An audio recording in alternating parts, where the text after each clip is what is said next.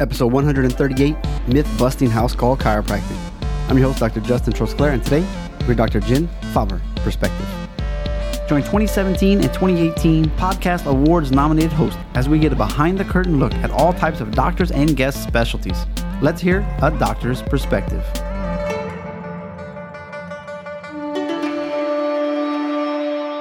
Well, before we jump in to this world traveler and all around interesting guest, it saddens me to say that we did not get nominated for the Podcast Awards this year. And I was looking forward to it because I thought one of my past guests, Dr. Tyson Franklin, episode 119, would have made it as well, but we both didn't make it. So who knows what's going on out there? Maybe the people that were nominated this year just had uh, some ravenous fans. I don't know. I was like, I think my fans are pretty good. I know people nominated us, but alas, two out of three years, hey, that's pretty good. But I got great news. This past week, you probably saw it on Facebook, Instagram, anything you follow me on social media. I was pumping my Today's Choices Tomorrow's Health book, is the red cover. Well, I heard, I was like, man, you know, there's a way to become number one. And there's a whole like marketing plan behind how you do it and, you know, submitting your book to people, different websites. Also, how you classify yourself in the Kindle and uh, paperback categories. And so I went to work, did a lot of things behind the scenes, and uh, worked pretty hard. And guess what? Number one, best selling Kindle in six categories. That's right. And we topped out at the number 105th free download on Kindle of all of Amazon Kindle. So that was pretty exciting. And then um, when it went from free to 99 cents, we jumped from not even being on the rankings to being 6 million all the way to 232,000. That's a huge rank increase. And of course, that's going to disappear, right? And then actually for the paid rank in Kindle, it went to number 122. So that's that's all right by me. So I appreciate everybody who downloaded it, who shared it, and it's good to see that my marketing is working. So if you have any questions on how to do that, let me know. I can do it for you as well.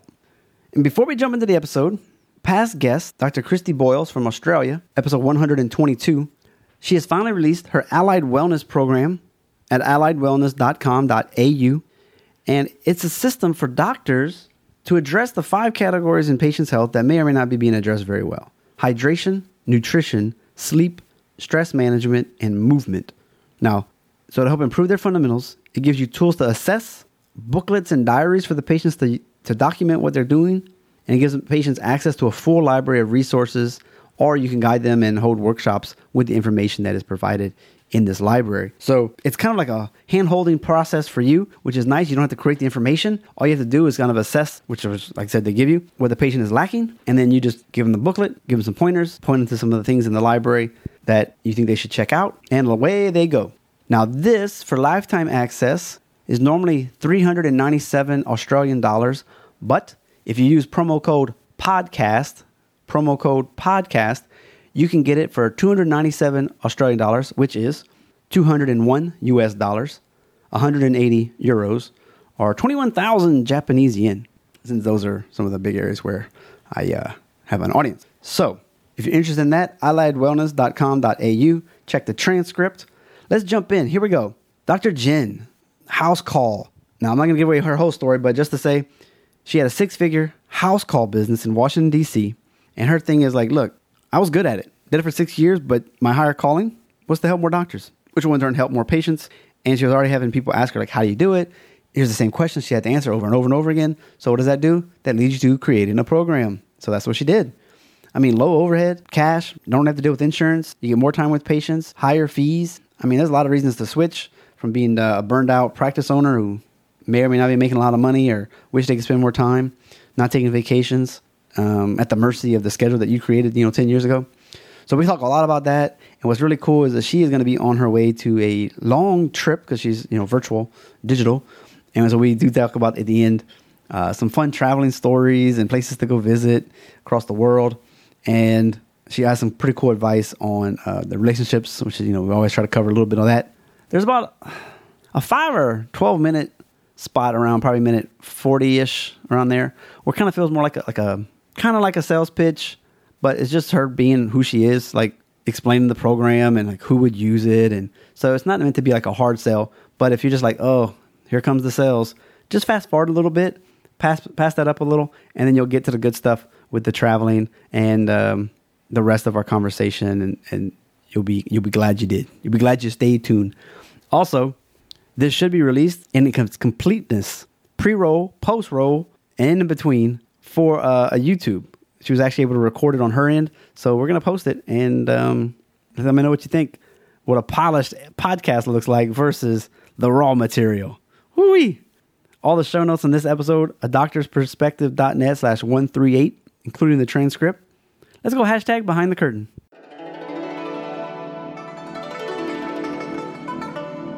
Live from China and Utah.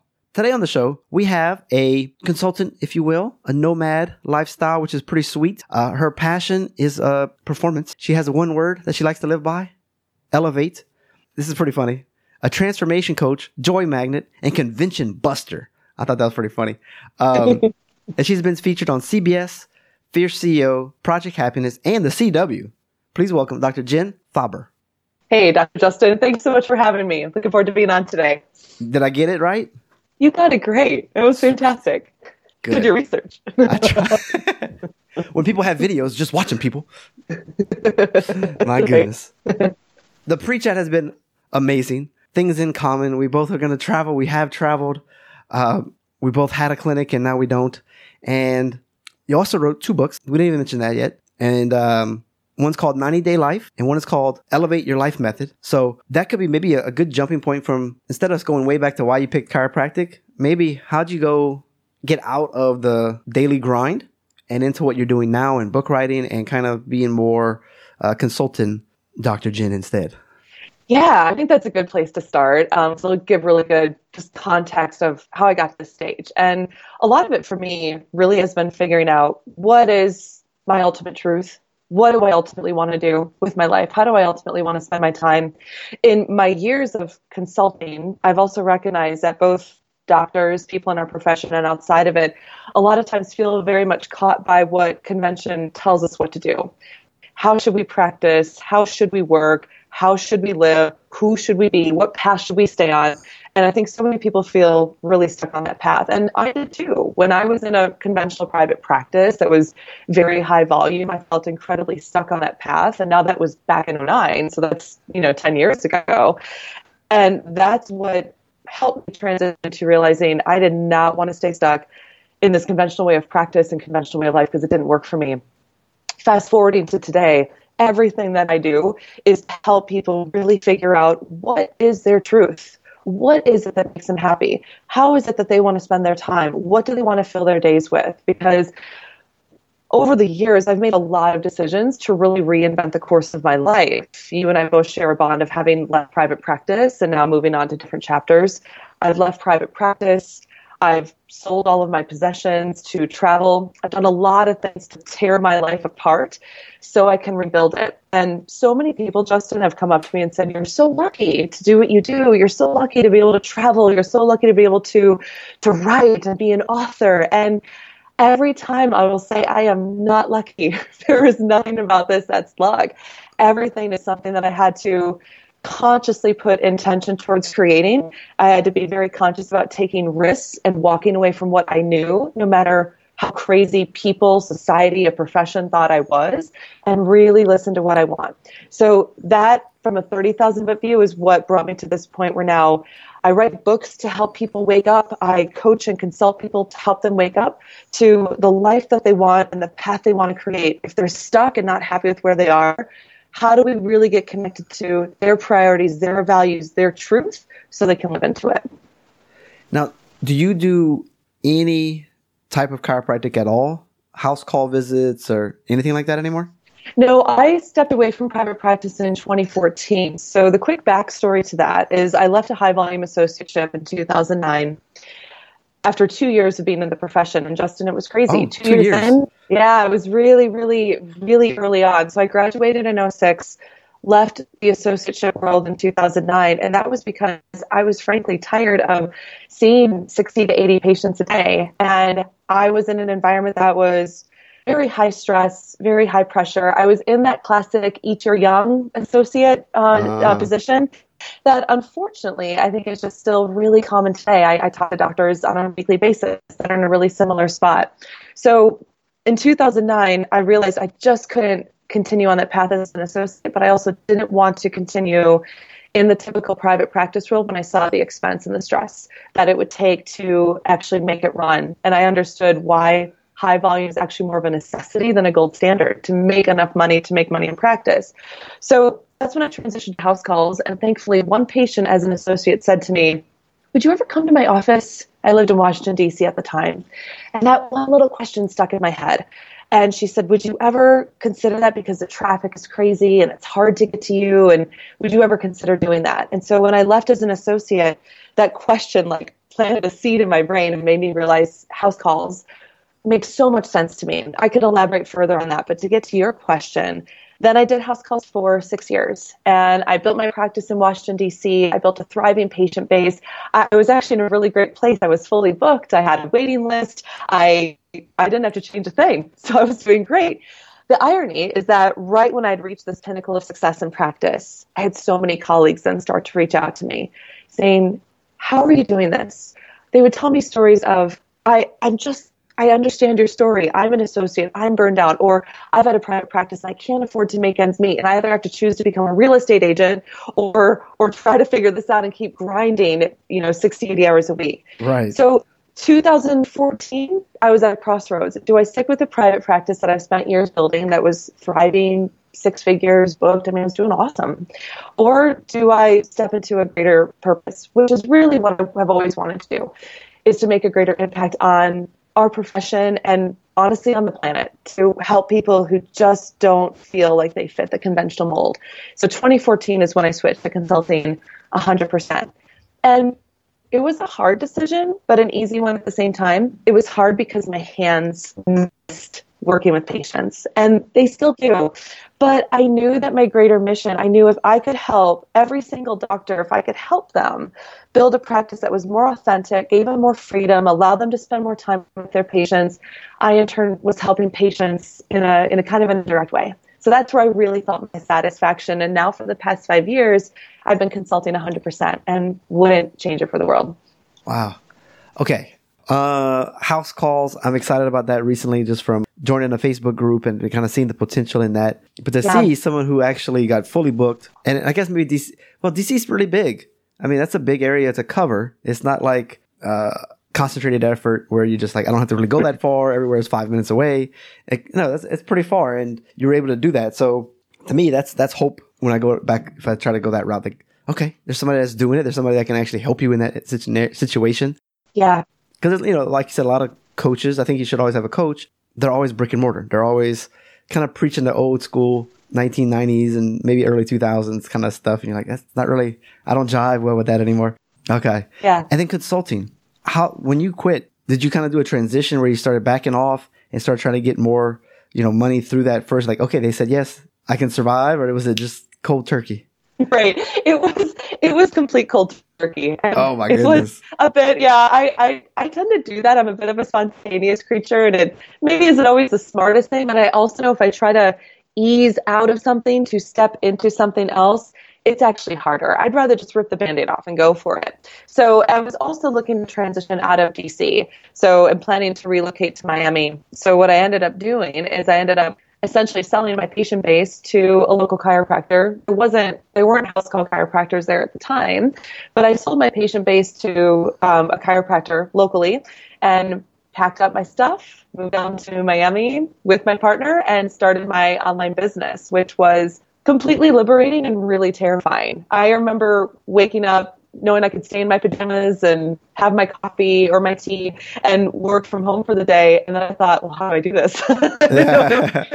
so that transition was, was definitely a cold switch. And it was a massive learning curve on how to figure out how to really make money online and how to get clients online when I was so used to everything being very personal, right? As a chiropractor, everything is face to face. It's it's touch. It's very intimate. It's easier in a sense. It is. It's like DC. Now it's the whole United yeah. States. And and beyond, honestly. But I mean a lot of it is really figuring out and, and this applies actually a lot to consulting too, because I talk a lot about marketing and the house call practice role, but also, you know, larger world outside of that as a consultant of what's your message. You know, what is really the message of how do you want to connect with your people? And from the house call standpoint, my people it's like in our conversation. they're people who don't fit in high volume. They don't want to stare at the same four walls every day.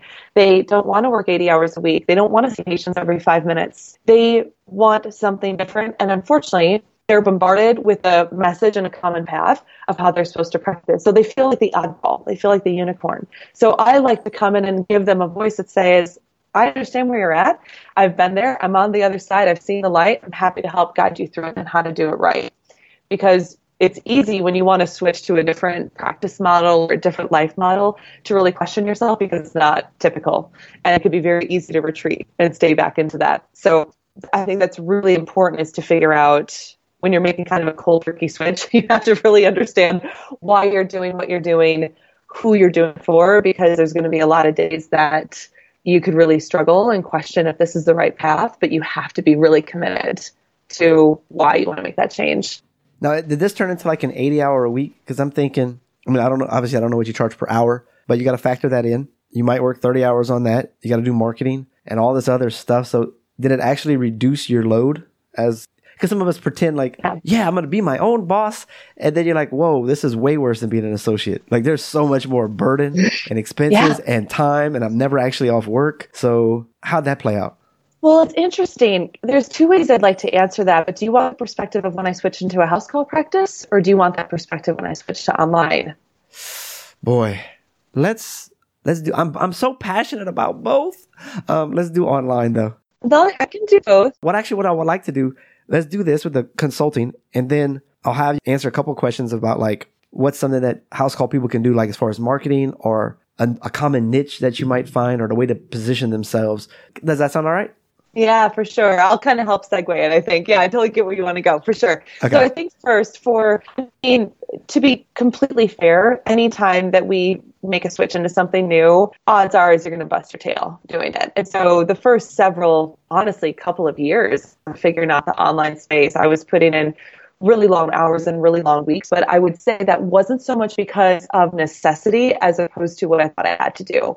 Not using my time as productively as I could have out of the gate. You know, having the luxury to work from home, it's very easy to fill your days and it's very easy to always find something to do and find something to work on. And I think that's a common thread no matter what type of business you have. If you're a business owner, whether it's in practice or online, it's very easy to fill that void. And I think we're also taught that we're supposed to. You know, I think we're taught that we're supposed to work our tails off. And the harder we work earlier in life, the better the rewards that are going to pay off. So my first couple years, I completely followed that. You know, I followed that idea of work 80 hours a week for yourself, not have to work 40 hours for a boss. Although I worked six hours for a boss, so wasn't that different. so, but I think um, if I could just do a little two part answer to that, the biggest thing for, for being a consultant is the way that I serve people now is through some private coaching, but a lot of it's through my online programs and um, online training, online coaching that I've really figured out how can I systemize and how can I automate it so I can still give personalized support, but not have to provide the same exact coaching over the phone that I know I could give via video or audio. Oh, so okay. a lot of it for me was figuring out so I'm not, how can I serve as many people as possible? Because there's only so many hours in the week. I can't just do 100% one to one. How can I serve as many people as possible? And for me, that's when I got opened up into the world of the online programs and taking your knowledge and packaging it and systemizing it. Because with house calls, I get the same questions. How do you do it? How much do you charge? How do you market? Will it work in my area? What if people say no? What if people want to take insurance? What should I schedule? What hours should I do? Right? All of these similar questions that I had. Right. Right. And so a lot of it is it came to figuring out how do I take what is my expertise? What is my knowledge? What do my people need to know? And then what is the journey I need to take them on to do it right based on my own mistakes in practice and what I what I took years to figure out how can I accelerate the learning curve for every single one of my clients. and package that into a system so that week by week I'm taking someone on a journey that's going to help them get from point A being burned out to point B, transforming their business and life. That's literally what we want, though. It'd be nice to just say, hey, here's a three hour initial week to get everything answered, and then whatever else you're going to say. But that's what we want. We don't, if, if I can just watch some videos with the same questions we always ask, and then whatever it is, like once a month we get on a call and talk, mm-hmm. it's like, yeah, here's the fine tuning things that I have an issue with. Yes. Based on everything that I already watched instead of answering the same question. This is, that's fantastic yes, to me. Yes. And, and the combination is it, it works great for both people, right? Because I I don't want to be on the phone for 40 hours a week. It's not it doesn't make sense. And then I can only help I can only help 40 people, you know, at one time. But in turn, I mean, we live in this world of instant gratification, right? We want to access content when we want to access it, this Netflix style world. So I think it works great. To your point too, is because people can they can put their kids to bed and then go in and hop into the program, right? Or they can, you know, wake up early in the morning and submit a question through a help desk. And it just makes life easier for all involved. So from the standpoint of like these kind of two chapters of my life of consulting now, but also what it was like in my house call practice, the funny mistake that I made when I transitioned into house calls is that I had the same exact hours as an associate. I set the same exact hours, eight to one, three to seven, Monday through Friday and Saturdays, thinking that's what I had to do because that's what I was taught. That's what I saw all my peers doing, all of my colleagues doing, and I hated it. I completely hated it yeah. because uh, when you're trying to also you're trying to see patients in those hours, then you're trying to find time to market I woke up in a couple months realizing this is not why I decided to be my own boss and have my own practice. So I dramatically cut my hours from 8 to noon, Monday through Thursday, select Fridays, no Saturdays. So I had three day weekends every week. I worked mornings because I knew I wanted to work mornings. And that's when the switch started to happen. When I realized not often enough are we being taught to think about what we want as opposed to being taught this is what you're supposed to do. This is what you should do. This is what the people in your community want. The more that I see doctors compromise and follow convention if it doesn't fit them, the faster I see them burning out and the least successful they are. When I coach my doctors on how to connect with what they want, their hours, their fees, their people, their voice, their message, their practice accelerates. It goes through the roof. And I think that's all about authenticity as opposed to what's expected of them. Yeah, when it's coming from the heart. And see, yeah. Exactly. I would have thought house call, you'd be super busy between like four and eight o'clock at night. I thought you'd be forced to kind of work night shifts. People are off work, yada yada yada. It's the funniest thing, and most most doctors and eventual clients will come to me with that question, and there's always this uncertainty up front.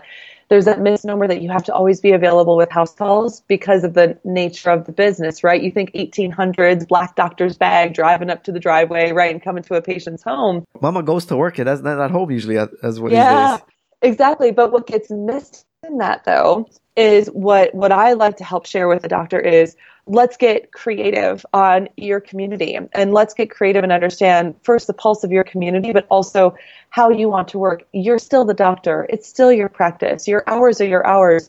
You can work eight to five in a private practice and people take off time to come see you. With house calls, we have the advantage to go to a patient's home or office and bring the care right to them. So my standpoint always holds true of go with the hours that you want to work your patients will happily work with you, especially when you let them know, hey, I'm going to make this really convenient. You could just take a step away from your desk. You can just stay in your pajamas before going to work, and I'll take care of you before you head off to work. So that's there were so many switches I had to turn off. So just what you said is really interesting because I had to turn off all the things that says, yeah, but uh, shouldn't I do it this way? But yeah, but like, wouldn't patients want to do this? And I had to just turn all of that off and ask myself, what do I want? I want to work mornings. Okay. Knowing that, now I, how do I promote mornings, right? Who are the types of people that I'll want to work with? And it was beautiful. I had individual house calls, I had offices I would go to, and it just made it super seamless. But I had to be defiantly committed to what I want, and I had to do something that I think is hard for doctors to do. I had to put myself first. And it's hard yeah. as a doctor because we we go into this profession right because we want to serve other people it's what drives us we are the nurturers of this planet we want to help people get healthy but one of the reasons why a high percentage of chiropractors and health professionals are burning out is because they're not making any room for them. Right. There's no conversation in their mind for what they want. So I always encourage people to lead with what they want first so that they can build a practice and life that's in alignment with themselves, and then the right patients will follow. That way, they're not trying to market all over or drive all over or be a thousand different types of doctors, right? Just be be who they want to be. Be Dr. Jen. Be Dr. Justin. So I'm so glad you said that because I, for me, I'm always like myth busting. No, think about it this way: put yourself first. Don't listen to what you're being taught. Connect with you. Because that's gonna be tough because a lot of people don't really know what they want. They just took whatever's in the door. They like, yes, yes, I know we're supposed to niche down. Yes, my target market is blah blah blah. But in reality, you're going to take whatever walks in that door and you just hope it's more headaches because that's what you've been marketing. Mm-hmm. And I can imagine in the same way when you're trying to say, okay, I'm to do a, I'm going to do house calls. I don't know what time. I don't know. Do I want to do athletes? Do I want to go to businesses? Is it weird? Do I feel comfortable walking into the bank and saying, Hey, I can adjust everybody here if you want me to, you know, or you know, how do you do that? Yeah. You know, I think a lot of it, when, when I find, you know, there are some doctors I work with that actually have some good clarity and I can kind of pull it out of them I'm like, what's the type of patient that you want to work with? I think, interestingly enough, though, what happens is when it comes to marketing, it's not even so much, I think, the type of patient as it is like the, the the like the demographic are they athletes are they professionals? But it's really more about like the vibe of that person right? Yeah. it's more about like what is the energy that that patient is bringing into your practice? Because the danger of running well anything in life but practice business stuff from a place of desperation and stress you're going to get the bargain hunters you're going to get the coupon shoppers you're going to get the coupon patients you're going to get the patients that aren't super compliant, don't Right. follow through, not wellness. And that doesn't mean we can't serve them. It, I'm not dogging on them at all, right? We can we can help anybody with a spine, right? It's pretty simple. But in the world of what is the energy of what you want to bring into your practice, if I find that a doctor is struggling with what is that specific type of patient, then I like to go to, okay, talk to me about your people. Who are the people you love to be with? What's their vibe?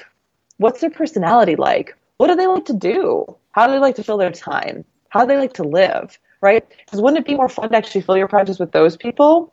And then that's when the light bulb typically turns on. And they're like, oh, got it. Okay. Now that I know who these people are, like think about your friends, think about your favorite patients. Think about who's your most annoying patient and why are they so annoying to you? Why do you hate when they come in? You know, like, oh, that's And- what you don't want to have in your clinic. What's the opposite? yeah, exactly. And sometimes that's needed, right? And that's where I find a lot of a lot of doctors come to me because they want to run away from what hasn't worked. They want to walk away from what they don't like. And sometimes that's the best place to start. What do you hate?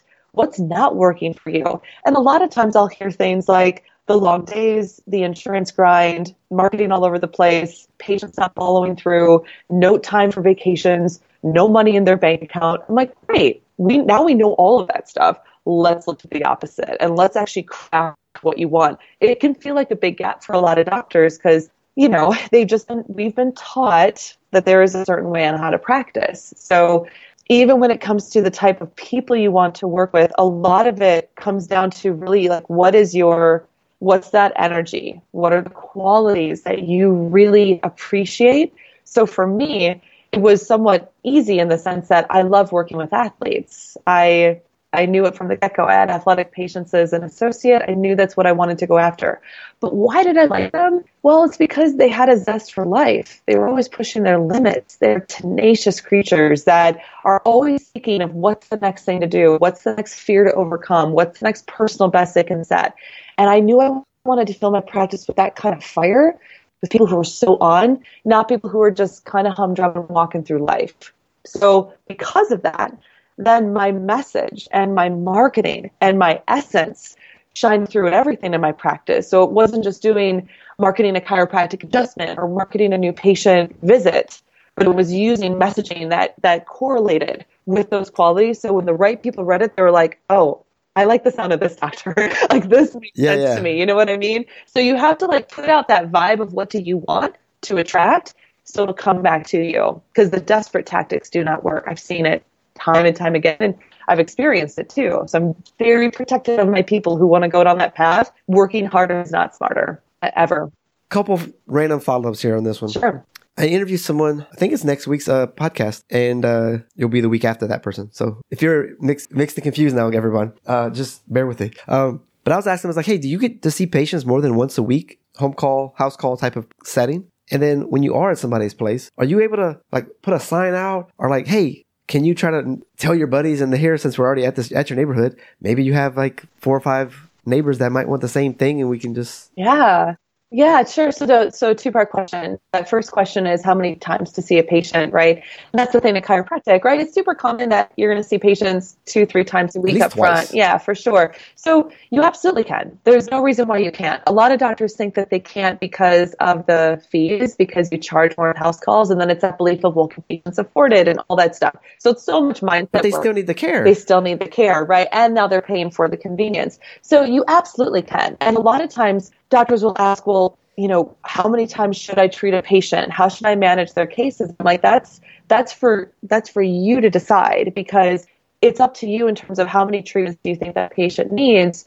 You're just going to their home. That's the only difference. The only difference. Now, there is something that I typically notice though, that I notice for myself and I also notice with my clients, is that when it comes to house calls, one of the common threads is that doctors want to spend more time with their patients they feel too rushed in practice. So a lot of doctors will go from seeing patients every five to seven to 10 minutes and will spend 20 to 30 minutes with a patient because typically what doctors will want to do is they'll want to provide more services. I'll have so many doctors come to me and say, I want to do soft tissue, I want to do rehab, I want to do nutrition, I want to do ergonomics, I want to do more posture work. So when they switch to these longer appointments, what they'll typically find is that patients actually need less frequent care because they're allowing their patients to be more advocates, uh, better advocates, excuse me, because they can do more appointments, but in turn, they're also providing more care per appointment. And I noticed that myself.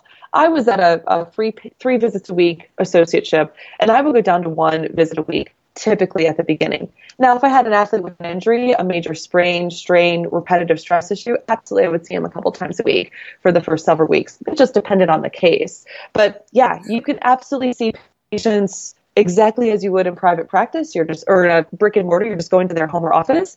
But I would also say that doctors can give themselves some levity in that if they're providing more care, service, TLC, odds are in your favor that patients may accelerate faster. And it's a win win because you get to spend more time with your patients, you're charging more for your services, you're getting it as cash, you're getting paid directly. So you, you actually make a more profitable practice and make it into more wellness faster. Um, so, with your second question, which I forgot. yeah, I shouldn't have done that to no, you. No, no, that's fine.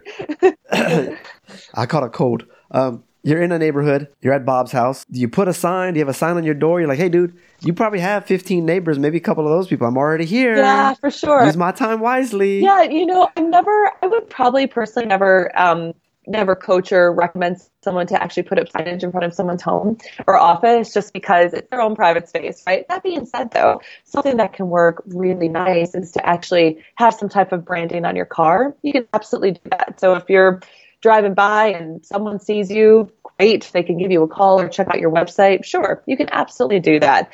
But what I find is more powerful, marketing as a whole with house calls is just that power of word of mouth, that power of providing a really exquisite experience for your patients that they're not going to get from a typical brick and mortar practice especially if a doctor is one, going to their home or office, providing them more time, that in and of itself is going to be one of the best marketing tools ever. And making sure that you understand how to ask for referrals. But that's one of the best ways that you can actually grow in different neighborhoods or different locations is that power of word of mouth. And it makes me think one of my favorite experiences with my house call practice was I would have three, uh, like three friends, really, really great friends, lifelong friends. They would meet at one house every other week. So I treat the three of them as wellness patients every other week. They'd all be hanging out in the living room, their coffee was work on a patient at a time, and, and then they would chill and hang out with each other. It was phenomenal. It was a great experience. So that can happen very organically too, I find, both of the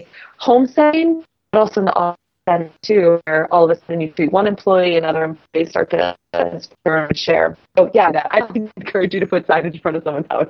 Just saying. it, there's, there's much more effective, there's much more effective way to, to market. But, but yes, word of mouth is really powerful with this model for sure.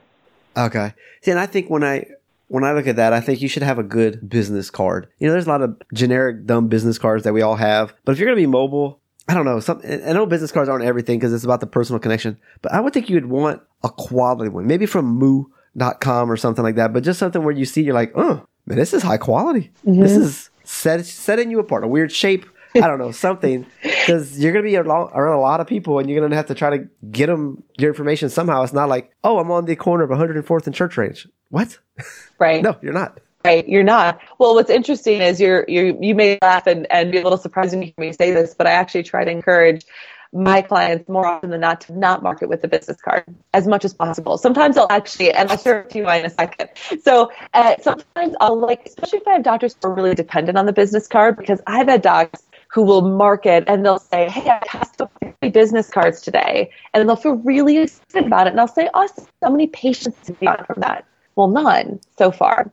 So did you talk to them or did you just give them a card? Exactly. So sometimes I really like to throw out that challenge, especially for my private clients, and they'll love me and me for it because they'll do like a two week challenge that says, okay, the next two weeks you don't pass out a single business card. We're going to market this completely differently. Because what tends to happen is I see marketing is, is two different sides. You have passive marketing and you have active marketing passive marketing, which I totally did because I was completely scared to market up front, super shy and introverted.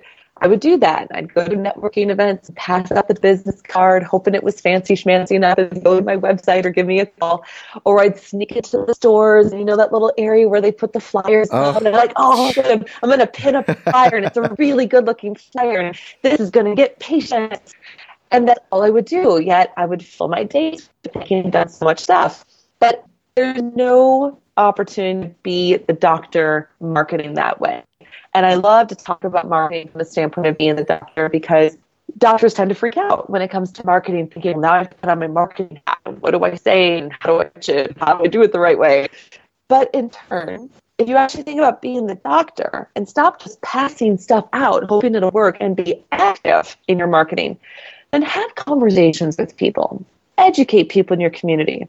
When you have someone that you're talking with at an event, have a conversation with them about health. If they're having trouble, you know you can help them, then invite them to work with you. Invite them to a consultation. A new patient right. game, right? So our our job as doctors is to be leaders, right?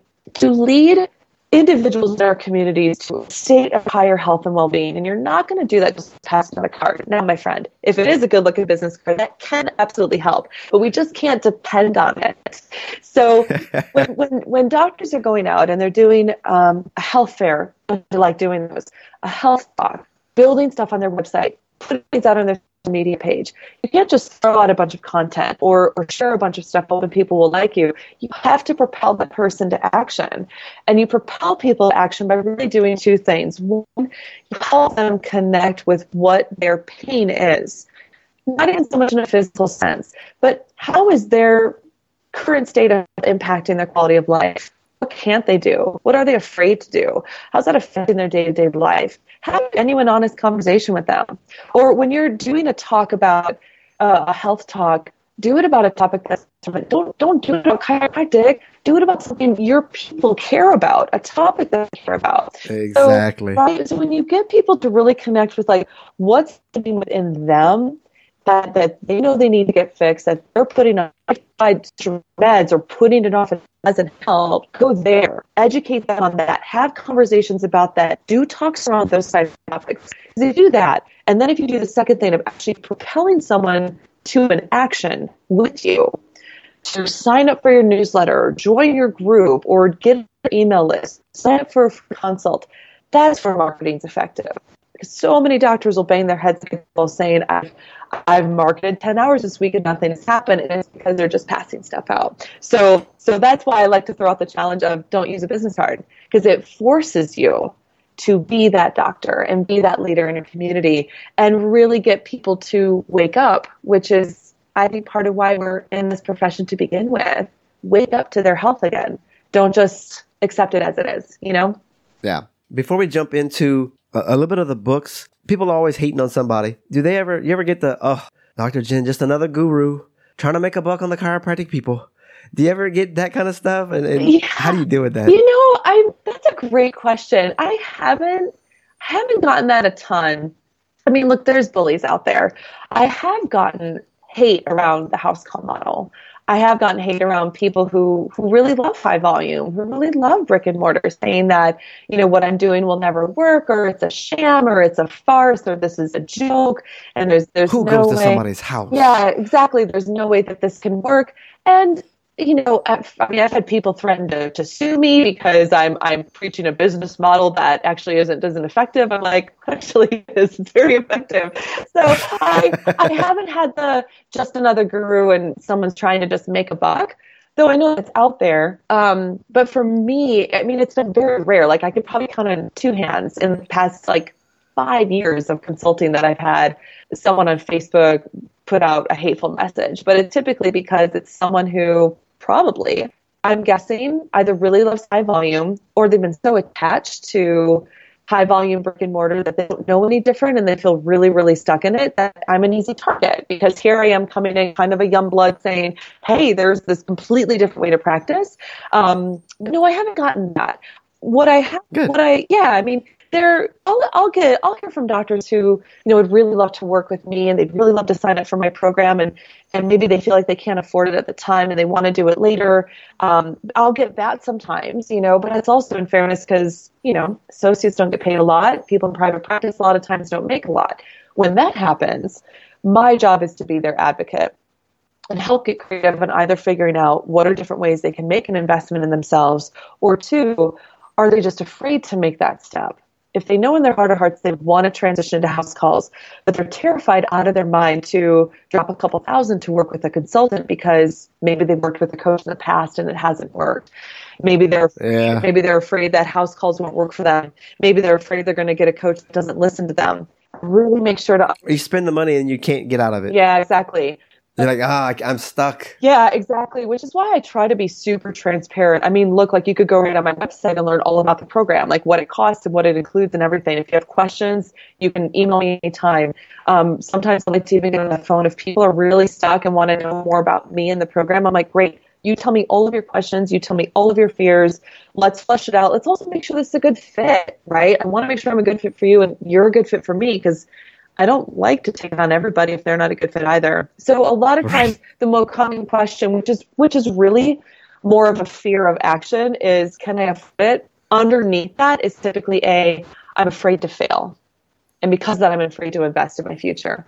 Because I could put that on a credit card if I had to. Yeah. I don't want to, but I might have to because that's the only way I can do it. Yeah, or maybe I have to put it on two credit cards or, or any of those things. That's where my I never like to sell people, and I think unfortunately we get sold a lot on a lot of things. I think you know not so much gurus and stuff, but I think in the online space, right? Buy this new thing, get this new thing, get this new package Yeah. program, or Two ninety seven, four ninety five, and you're like, yeah, ex- ah, that was worth forty five, guys. yeah, exactly. Which is why, honestly, like when I in, in any of my training, like free training videos or webinars, or if I get on the phone with someone, I don't talk about price until the way, way, way end because I want to make sure that this person, this potential like client, is someone that I know I can genuinely help, but also like Yeah, weed them out. yeah, and also what's really going on in their mind, right? Because a lot of doctors are just terrified that they're going to be stuck and burned out and are going to have to leave a profession they thought they'd spend a lifetime doing. And those are really deep fears when you've got a six figure student loan debt staring you down Yep. and you've got bills every month and you've got kids to take care of. So I I really like to be that that empath and just be like tell me about your life. Tell me where you're struggling. Let's now create a future for what you want. And I'm also real. You know, I never say if you work with me, you're going to get these results. I can't guarantee that. Just like we can't guarantee results with a patient. I can guarantee how I show up. And then if I'm working with someone who is defiantly committed to changing their way of life, we can create some magic. But I have to sometimes help Yeah. them see that in themselves because they've been so beaten down or their self esteem is kind of in the trenches because they've been paid crap, they're working their tail off, they're not the type of doctor they want to be. So part of it's just rebuilding them back up again to help them understand what they can really do. And and that's also I enjoy that. I help I love helping to wake people back up and see, well, this is what they can actually do. This is what's possible. What is that website? housecallpractice.com. If people want to get information specifically on who I am, my program, how I help, all the information's there. I've got house call specific books there. I've got free training there. Um, I've got information on my programs right there. Um, and I have two different programs. I have an, an eight week house call practice program, and I also have a, a coaching option for people who already have established house call practices. So all the info is right there. And then if people want to get to know more about me on the more performance burnout life, um, unconventional life side, then they can go to drjenfaber.com and everything's there too. So this might be funny, maybe not. I didn't even know about the house call practice consulting before we got on this call. Oh, that's great. Like I saw you were like, oh, you're a house call practice person, cool. She wrote a book. That's kind of cool too. And you know, kind of like the transformation type thing. So I was like, yeah, let's see if she'll come on. And then you got all this other stuff, and I'm like, yes, a bonus. yeah, yeah, no, actually, a lot of my so everything about how I transitioned into we could probably have like two separate interviews, like what I need. But like, but when it comes to like, I don't know, I'm guessing people who listen to you probably the house call stuff is, is maybe more relevant. But um, yeah, so on that website, like I actually have two two books um, related to building a house call practice on that site. So if people Sweet. just want to just want to read into it a little bit, you'll see it right on the website. Just go to books and they're right there. One is kind of like a shorter ebook guide, and then the other is more of a longer, um, breaking down my story, my lessons, my journey, so I can share that with others. That's that's all on there too, and and that's really that's really where I started to find my voice, both as an author and as a consultant, because everything about a house call practice is unconventional. Everything about it's unconventional, yeah. right? It's low volume it's low overhead, it's more time with patients, it's charging more per person per appointment, it's cash versus insurance. I mean, you can't get much more unconventional than than the brick and mortar model. And I love that about this practice model because who I am as a person and who I love to attract are those people who just do not fit the mold. And, and it is my hope that over time, over the next five to 10 years, that this model gets more readily embraced, where I'd love to be able to spearhead it, where this type of curriculum is actually in schools where students can get more exposed to it, where there's more continuing education about it. Uh, I'd love to be able to spearhead some of that stuff because it's, I'm never going to be one to tell, to say that high volume is wrong. I'm never going to be one to right. say that you should not do brick and mortar my mission is just to let people know if they don't fit in that world, here's another path for you, my friend. We don't even know that there was an option. No, we're not exposed to it, not at all. And I remember when I decided to start my house call practice, and location aside, a lot of doctors would say to me, "Oh, it'll never work in DC. Um, everyone wants to use their insurance. Um, no one's going to want to pay you cash." I had colleagues who were in typical brick and mortar saying, "Well, this will never work, and people will never pay you more." All of these things, and I could have so listened to those naysayers, and I just want to give a little love to people who are listening to this. That if there are naysayers in your life that are talking you out of a path that gets you excited, you have to turn on that noise. And every time I had someone criticize my path, in my head, I would just say, Watch me. Just watch me. Watch and see what I'm going to create. I had to be that tenacious for myself because when I started my house call practice, I'm in this empty one bedroom apartment. I have nothing but a mattress. I have no patients. I have no money. I remember calling my mom, bawling like a baby because I had no idea what I was doing, but I knew I couldn't turn back. I knew brick and mortar wasn't for me. And in that moment, I remember thinking, someday I want to help other people who feel exactly like I do. I never wanted other people to feel alone like I did. Because in that moment, God, I felt so alone. I mean, there was no one oh, out there teaching you how to do this stuff. I would see like there was like a random dude in Florida who had a van and he would treat patients in his van and stuff. it was cool, but not not from like that that mentor that Mama Bear, I'm going to take you under my wing. I'm going to show you how to do this, and I got you.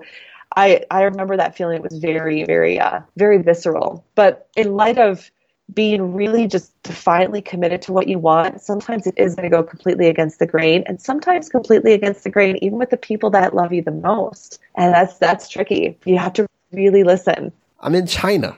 How many doctors you know? I know of about five that have made it to China, and me and this other guy, we've been here three to five years, and it's unheard of. Yeah. And Not people are going to do it. They're not going to do it. Not comfortable at all.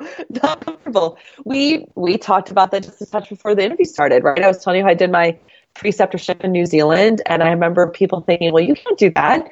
Like, what about the boards? What are the board regulations? How will you find a clinic? And all of these things. But it's like, yeah, but I want to do this. Like, I you could have stayed comfortable in the states, as could have I, but you didn't want to. You had your reasons. But how sad would that have been had you not? Yeah. had you not made that move, right? How different would you have been? How how not authentic would you have been, right? Had you not Oh, who knows what I would be doing right now? Like, you know, I have no idea. Like my own mentality, where I'd be at. Definitely would be podcasting. Yeah, that's for sure. For sure. I think And this has been great. I think about that too. I think about if I decided to stay as an associate, I could have stayed there. I, I could have stayed and eventually built a patient base and eventually made some kind of decent cash.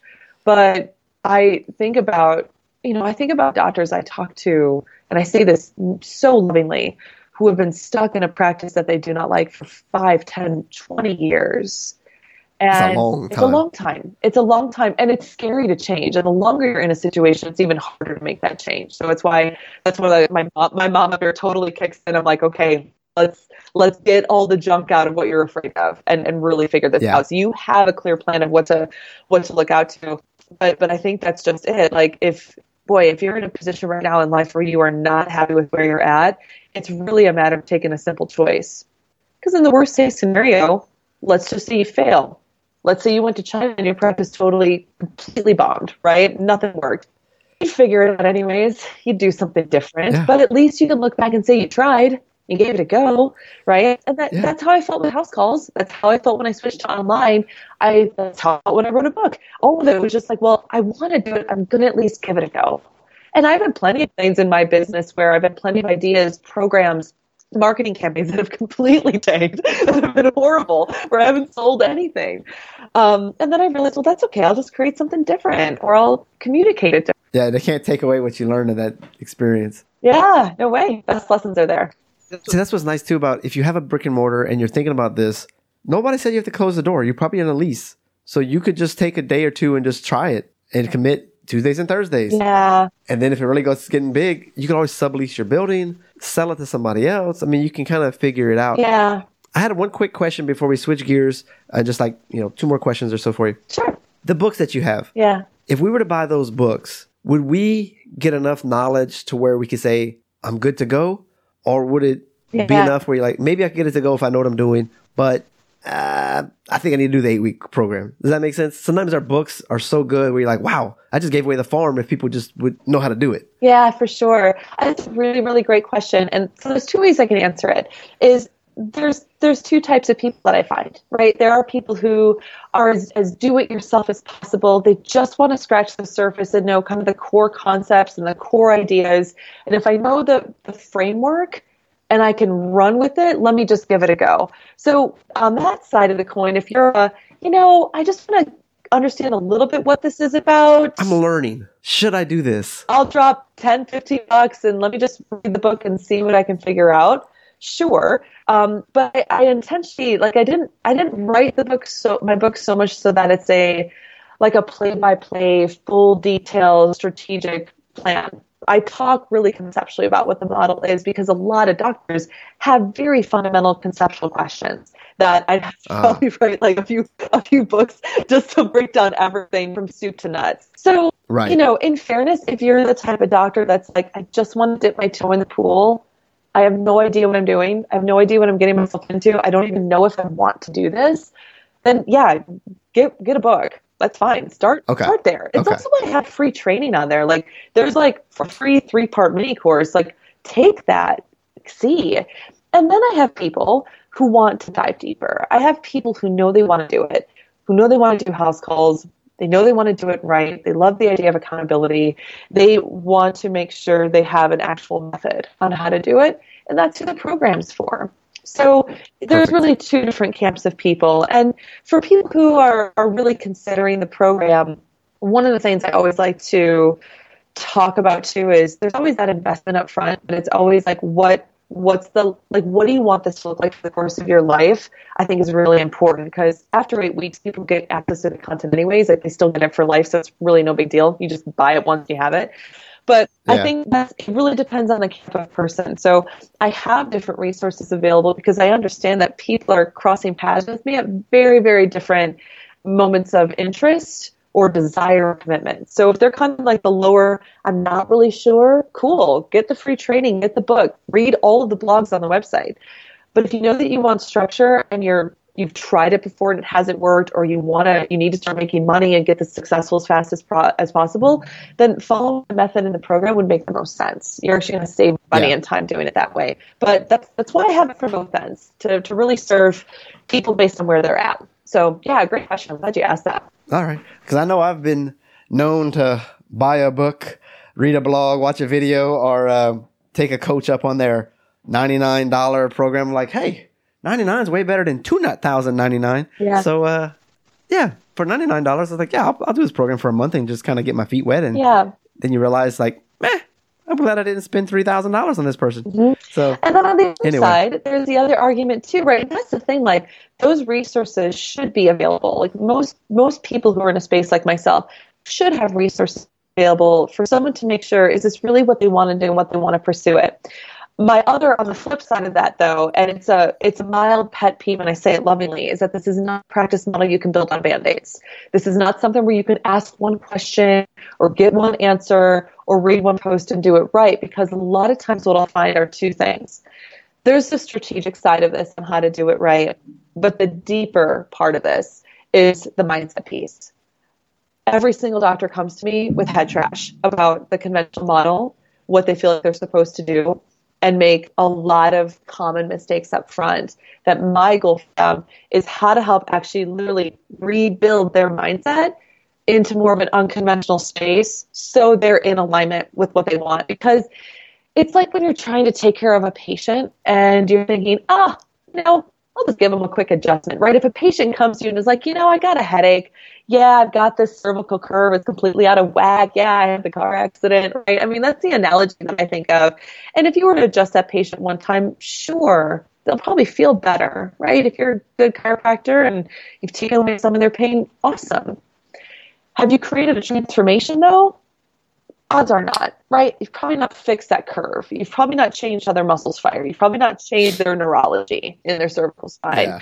There's there's a transformation that has to happen. And with that requires a commitment. So that's where like the people I do my best work with are the ones who are super committed to this. Like I don't work with people who want the band-aid approach. And I say it lovingly. If you do want to do that, then check out all the other resources I've got but if you want to dive in and work as a team, my friend, I got you. So, but again, it's why I love those perspectives, you know? I think that makes a lot of sense because of the, we're conditioned one way for 10 years, 20 years. Yeah. And then to just jump ship and do something else. You're going to have a lot of roadblocks. Um, yeah. Switching gears, I like to go personal. There's a lot of people, you know, they make six figures, double, triple six figures, and then they end up divorced or whatever. And I hate that. Right. And then also, people like to take more vacation and from what I've heard, you are heading out of the States and you are going to do this whole consulting thing worldwide. Yeah. Tell me about that a little bit. Yeah, so it's it's pretty exciting. So I've I've always been an explorer at heart. I've always loved traveling, but ironically in, you know, earlier years of private practice, I just never carved out the time to do it. And then you, you can't. Know, you just can't. There's just there's just no no room for that. And so part of why I transitioned into house calls, having that practice for six years and then into online consulting is to have the freedom of time. So since 2009, my work has been for the most part very part time. You know, I'm working. I'm working on a, a half day basis, or now things are very online and I can do my work from anywhere. So I'm completely location independent. And ironically, one of my clients, I'm actually coaching her out of her house call practice now into becoming location independent because she realizes she wants even more freedom. So um, I think for me, balance has always been a big deal, more than even money, right? Because I feel like if I can have a lifestyle where my time is my own, I can work from anywhere in the world, my needs are very minimal, and my possessions are very minimal, that gives me a whole different type of freedom. So that's what's great about being online now as a consultant is I can work with clients from anywhere. They're mainly states based, but I don't need to see them in person, right? It's all virtual, virtual programs, virtual coaching. It's anywhere in the world. And for the longest time, I wanted to do a trip around the world and, and spend months exploring um, different parts of the planet. And I just never was really able to do it. Um, private practice, that was one thing.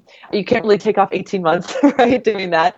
But then, then also, but then also, 18 days for most I people. know, right? But then also when um, with my partner, he and I had a had a dog, and so it's really hard to travel internationally with a dog. There's like countries like Australia and the UK, like the quarantines are crazy. So all of this stuff, and so um, I so my plan is starting in October to be uh, 100% nomadic. So I have my awesome home base here in the mountains of Utah, but I'm going to be 100% nomadic for a minimum of 12, probably 18 months, and then I'm going to start my journey down in um, Australia and New Zealand, and then a couple months there.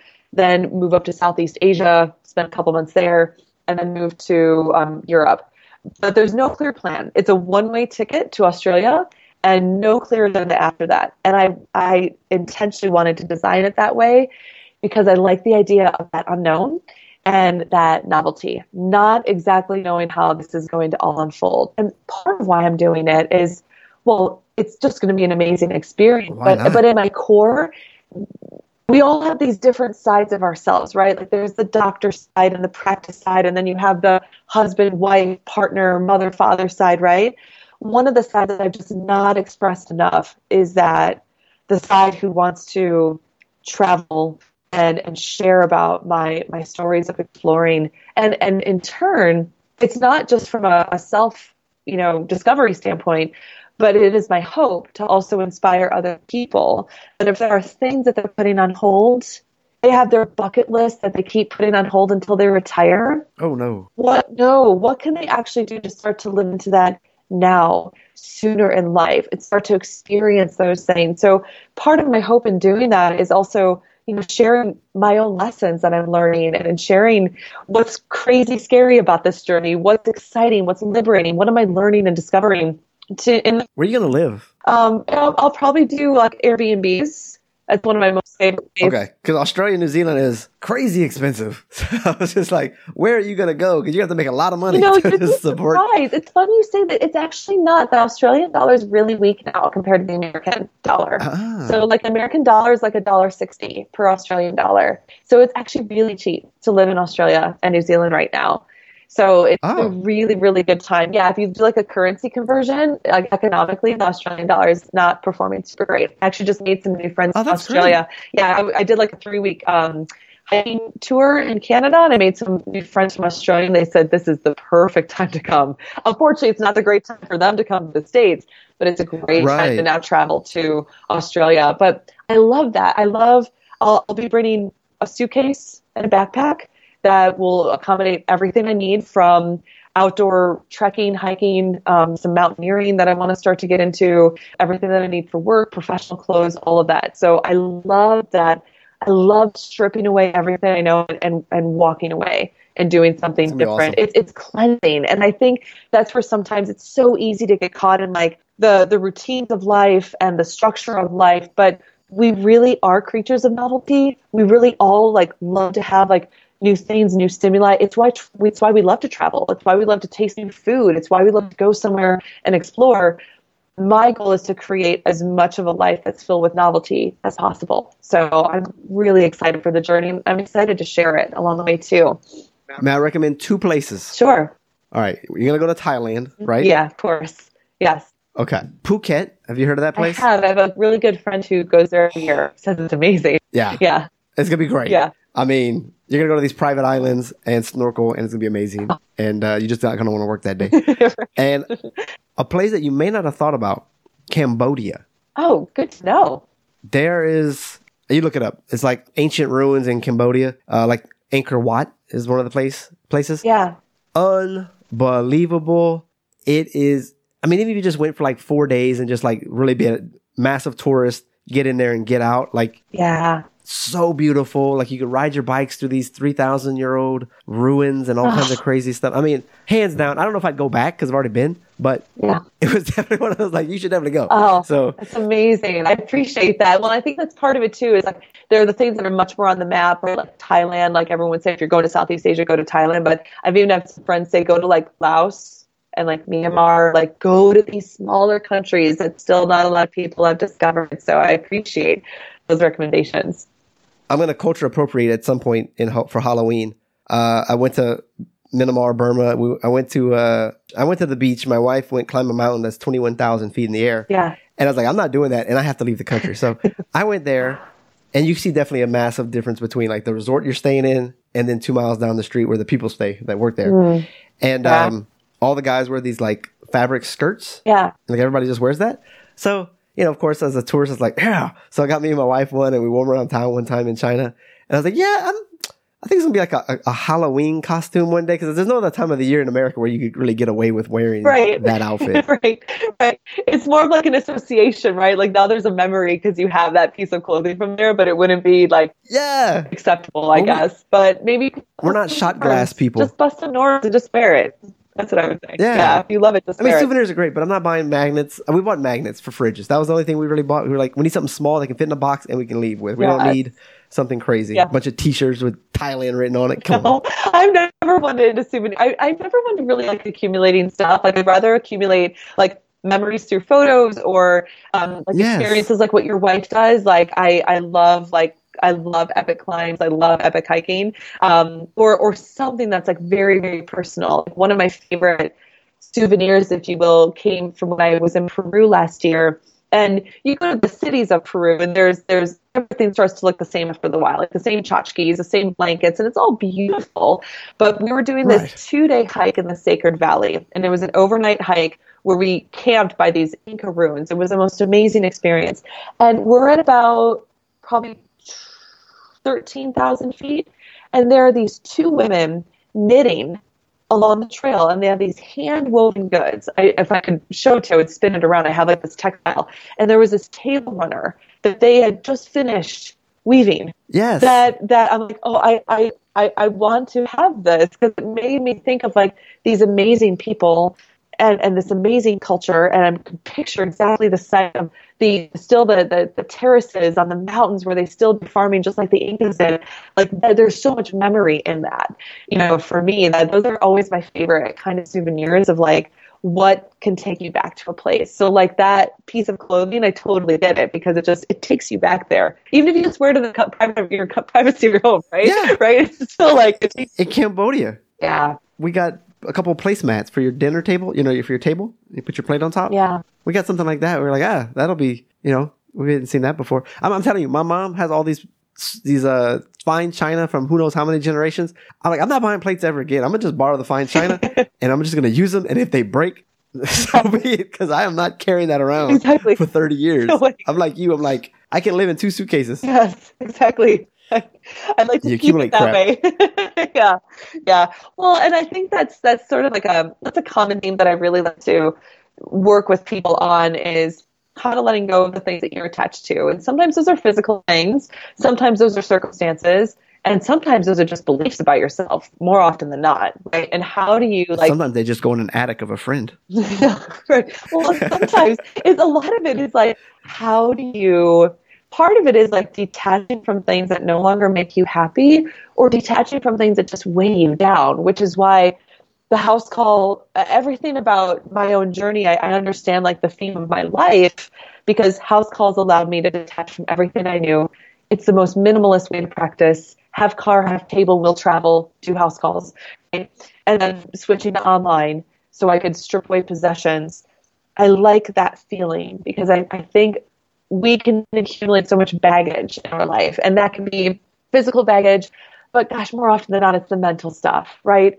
Who do we believe ourselves to be? Like the the, the self image issues, the the questions, the confidence, and I think we need to continually cultivate ways to be fearless, maybe even a little bit reckless sometimes, just to see what we can do. Like this upcoming weekend, just for just to ensure that I, I practice what I preach. I'm I'm doing my first ever mountain marathon. Now, I've never run a marathon in my life. Um, I've never run a half marathon in my life. I've done like a couple 5Ks. But I, after coming off of um, Canada, the longest hike I did with a really good friend was a 20 mile hike. And then all of a sudden I get back to Utah and I see this sign for this, this mid mountain marathon. I'm like, okay, I, I'm not really a runner. My knees aren't super great, but I'm just going to try it. I'm just going to try it and see what happens. And so I signed up for it. I've literally given myself a week to prepare. Last week I did a 24 mile hike just to prepare for it. And um, yeah, yeah this is why your knees are bad. Yeah, yeah, well, it's different hiking versus running. Like that's totally the difference. But I want. I, I'm with you. I could walk a lot. Yeah, walking it versus running is very different. But but I want to do it because I've always actually always wanted to pursue tougher adventures and pursue trail running and just try to figure all of that out. And I thought, you know what? If I overthink this, I'm never going to do it. And I have no idea how it's going to go. I there's time limits that I need to hit, and I, I feel a lot of doubt and pressure, but also I'm excited just to see what I can do. And and sometimes I think you can't dip your toe in the pool. Sometimes I think you have to just go for something even if you don't know what the outcome is going to be and just see what happens. So I really try to live that as much in my life as possible because I find that's where a lot of the growth happens. If sometimes you just just go for it. Don't question it. Don't think about it so much. Don't let that fear-based part of your brain talk you out of it. I mean, I'm going to want to vomit at the start of the race. I'm going to be so nervous. I know that. But but you but I mm. think it's in those moments in life where you are mildly terrified is where where that transformation is going to happen because you know you're pushing yourself so far beyond like starting my house call practice was completely terrifying. Sometimes I thought I was completely bad for doing it. But now when I look back on what I've been able to create and who I've been able to help, I wouldn't have changed it for a thing. But I would have never done it if I let the fear take hold. You know, and I think that's really, really important for all of us. We all have those fears that can hold us back if we choose, or we can choose to just move past them. Last question here. Somehow you found a partner that uh, is on your same wavelength and is capable of yeah. leaving with you. Um, so, what is your secret to staying in love and keeping the the spark in your heart? Yeah, well, I think you look at like my partner and I, like we're not married, but we might as well be. We've been together for like eight years, and I think, look, like in a relationship, we've we've had the ups and downs, and I think part of what we've two secrets that I've found that we've really created is the first is you can never take for granted what how good it is what you have, right? I'm very lucky to have someone who has a similar lifestyle as me. He works online. I've I've gotten into more hiking. He's gotten more outdoorsy. Um, we, we share we share more and more similarities as we actually grow through life together. And I think the first secret is to not take that partnership for granted. I think so easily when we're with someone 24 7, I mean, gosh, we both work from home, so we're together all the time you find yourself in a position where like you just you take it for granted. You take the fact that he puts uh, a tea kettle on the stove every morning for me for granted because it's just what he does. Um, you take that that proximity to someone and sharing a life together for granted. So one practice that I found to be really helpful, and we're not perfect at it, but when we do it great, is at night to actually acknowledge each other for what we've done acknowledge each other for what we did in the day that could be something that that person's just done for themselves or for their business, or maybe they just were like a rock star um, with a client today, or it's something that we've done for each other. So, like on Saturday, Ryan did a good part of the the 24 mile hike with me. He did like 17 miles for it. So that night, like I really acknowledged him. I'm like, thank you for. He's like, I was your Sherpa that day. I'm like, thank you for pushing yourself because I know this really pushes you like you haven't done these hikes. So I think acknowledgments are huge.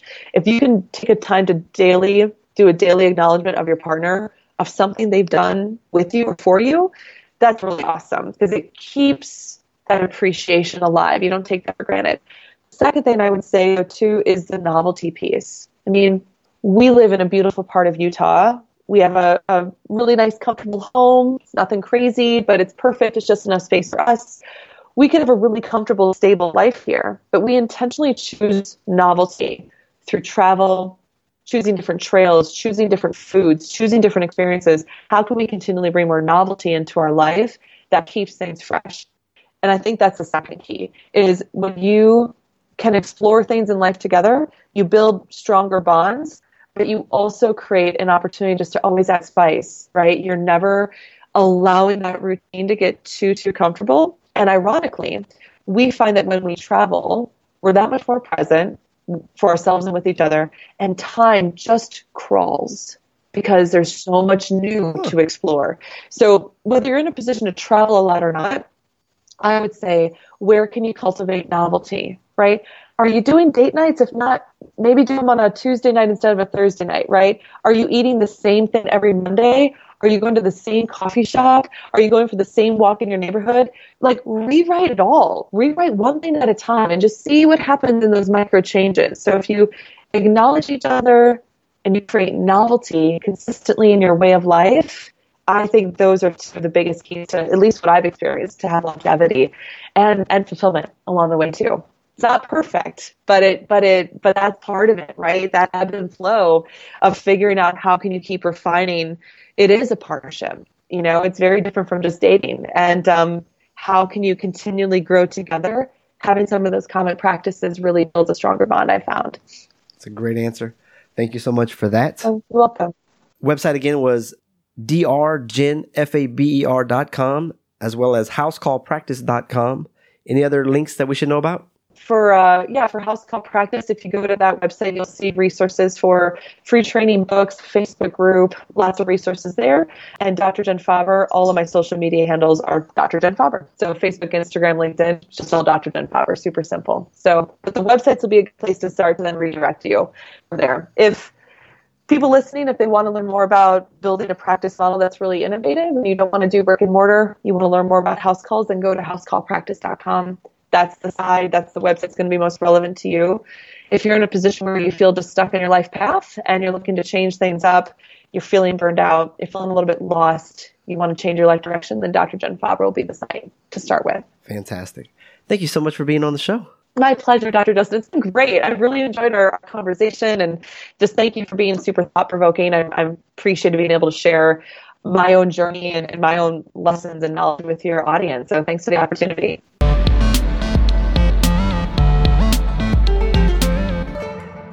Another great interview has ended. While you're on your phone, click that review button. Write up a nice review for me. Five stars if you could. As everyone says in the industry, it'll help other people to find us when we have enough rankings. Not to mention, I'll mention you and your review on an upcoming episode. If you follow me at all on Instagram, you know you only get one link. So I use a Linktree. And so it's a doctorsperspective.net slash links with an S. And that's going to give you everything you need to know. The top episodes of 2017 and 2018, the podiatry series, dentist, acupuncture series, holiday 2017, financial series, how to write a review, how to support the show, like buying a cup of coffee, getting swag, like t shirts, the Today's Choices Tomorrow's Health book. That's the blueprints for better health, exercise, picking food correctly, and financial. And then, of course, bundle packs, which can get you the no needle acupuncture book for 40 common conditions, including the electric acupuncture pin at a great deal.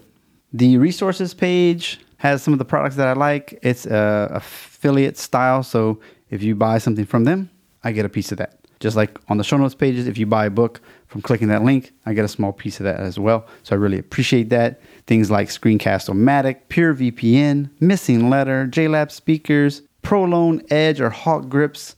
Uh, once again, if you do need any coaching on how to improve some of your blood work, drop weight, and the ProLon diet, fast mimicking diet, five day plan, let me know. As well as if you just need some coaching, whether it's health, whether it's marketing, whether you need some practice growth, etc. Reach out. Facebook, Justin Trosclair, MCC. Of course, out of doctorsperspective.net on the top right, you got all the social media icons that you can imagine. Click your favorite and reach out. Thank you so much for tuning in. Please tell a friend, pass it along. You can go to .net slash listen. It's just that easy. It'll open up right in your app. And don't forget, I appreciate you. Listen, critically think, and integrate. See you on the mini-sodes on Thursdays and Saturdays. Hope you're enjoying those. I'm definitely having fun summarizing these podcasts in less than 10 minutes for you. You get the nuggets without having to waste your time. Have a great week.